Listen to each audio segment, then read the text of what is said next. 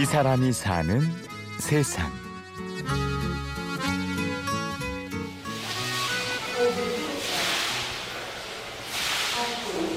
오면은 걷는 게 일이에요. 그래서 놀러 가다도요. 어떨 때 보면 훌렁훌렁 걷다 보면 홀딱 벗고 깜짝 놀라. 어머 우리 여기 우리 집 아니고 다 다시 입어요.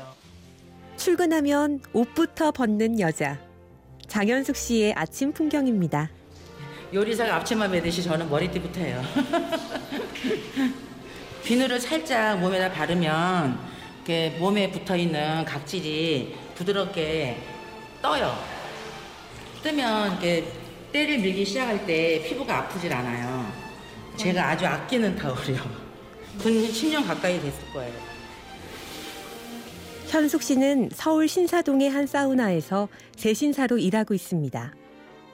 1981년에 처음 이 일을 시작했으니 35년간 때를 밀어온 셈입니다. 물 한 컵만 갖고 있어도 때를 진짜 한 컵은 만들어낸다 할 정도로 저 3대째 미는 사람도 있어요. 엄마 때, 할머니 때, 또 손녀딸 이런 식으로 3대를 미는 사람도 있는데요. 제 단골 손님 중에서. 현숙 씨가 제일 좋아하는 손님은 오랜 때를 잘 묵혀온 사람입니다. 몸 구석구석에 어떤 때가 숨어 있는지 찾아내는 재미가 쏠쏠하다고요. 그러니까 저는 일을 재밌게 해요. 저는 그래서 때가 많이 나오는 사람은 되게 환영하는 편이에요. 사랑하는 편이에요. 때 많이 나와서 창피해요. 그러면 아니요, 전 사랑합니다. 이래요. 남들은 뭐, 뭐 할 때 쾌감을 느낀다. 저는 때 많이 나오면 쾌감을 느껴요. 그러니까 재밌어요. 때가 많이 나온 애를 밀면 정말 내가 마음에 닿는 손님은 아무 생각 없이 그 사람을 깨끗하게 해주고 싶은 때가 있어요. 그럼 못 내려가게 해요. 내 만족할 때까지. 엄청 시원해. 오늘은 시원하게도 생기셨네. 나는 그냥 잔대니까. 사람들의 때를 벗겨내는 동안은 시간이 어떻게 흐르는지도 모릅니다. 완전한 몰입의 순간이죠. 언젠가 한 번은 가게에 불 나간 적이 있어요. 여기 말고 다른 데서 카운터 쪽에서 불이 나갔고 전체적으로 불이 나갔어요. 근데 그때 마침 일을 하고 있었어요. 그때 딱 한석봉 엄마 생각이 나. 너는 글을 써라. 나는 떡을 썬다 하는 식으로. 그래갖고 그래도 저는 그때 때를 밀었어요.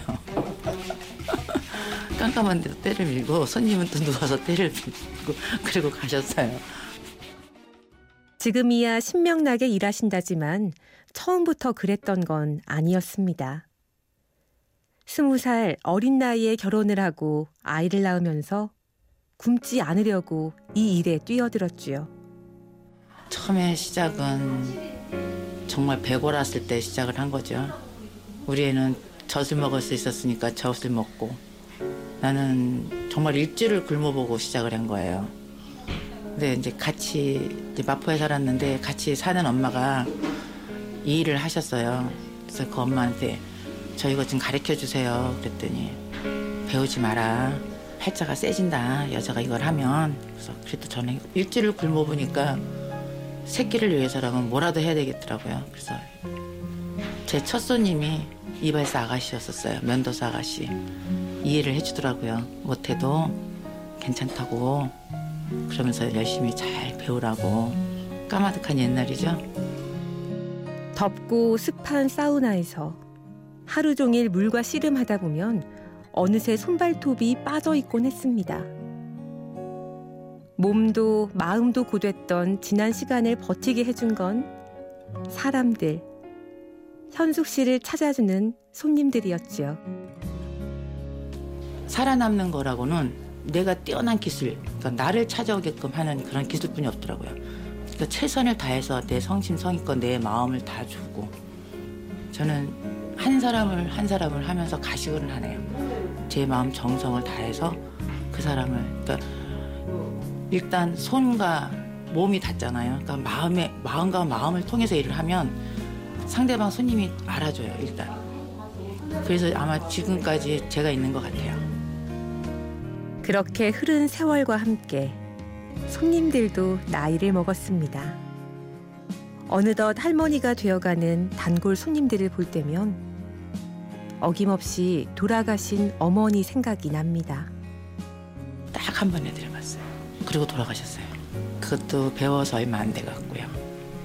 그 어느덧 50이 넘으니까 엄마들을 알겠더라고요. 그래서 이제 80 먹은 할머니들, 70 먹은 할머니들 오시면 저 잘하게 돼요. 어렸을 때는 할머니들 안 쳐다봤어요. 하기 싫어서. 근데 지금은 이제 할머니들 오면 더 해드리고 싶어요. 기냥도 해드리고 싶고. 근데 이제 한 6개월씩 안 나타나시면 어, 왜안 나타나실까? 돌아가셨나? 이런 걱정도 되고. 음, 이제 지금은 마음으로 이래요.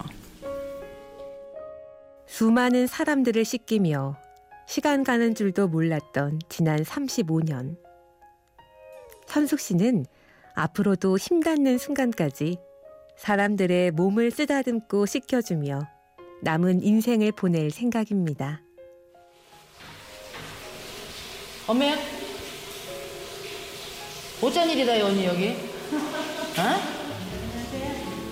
어머 세상에 10년 뒤 10년 뒤면 제가 건강하면 제가 건강하면 이 일은 하고 있을 거예요 아마도 그렇게 되지 않을까 목표는 그렇게 잡고 있는데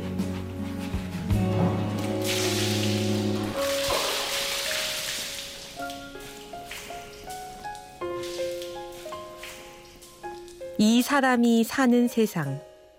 취재 및 구성의 박정원, 내레이션의 임현주였습니다. 고맙습니다.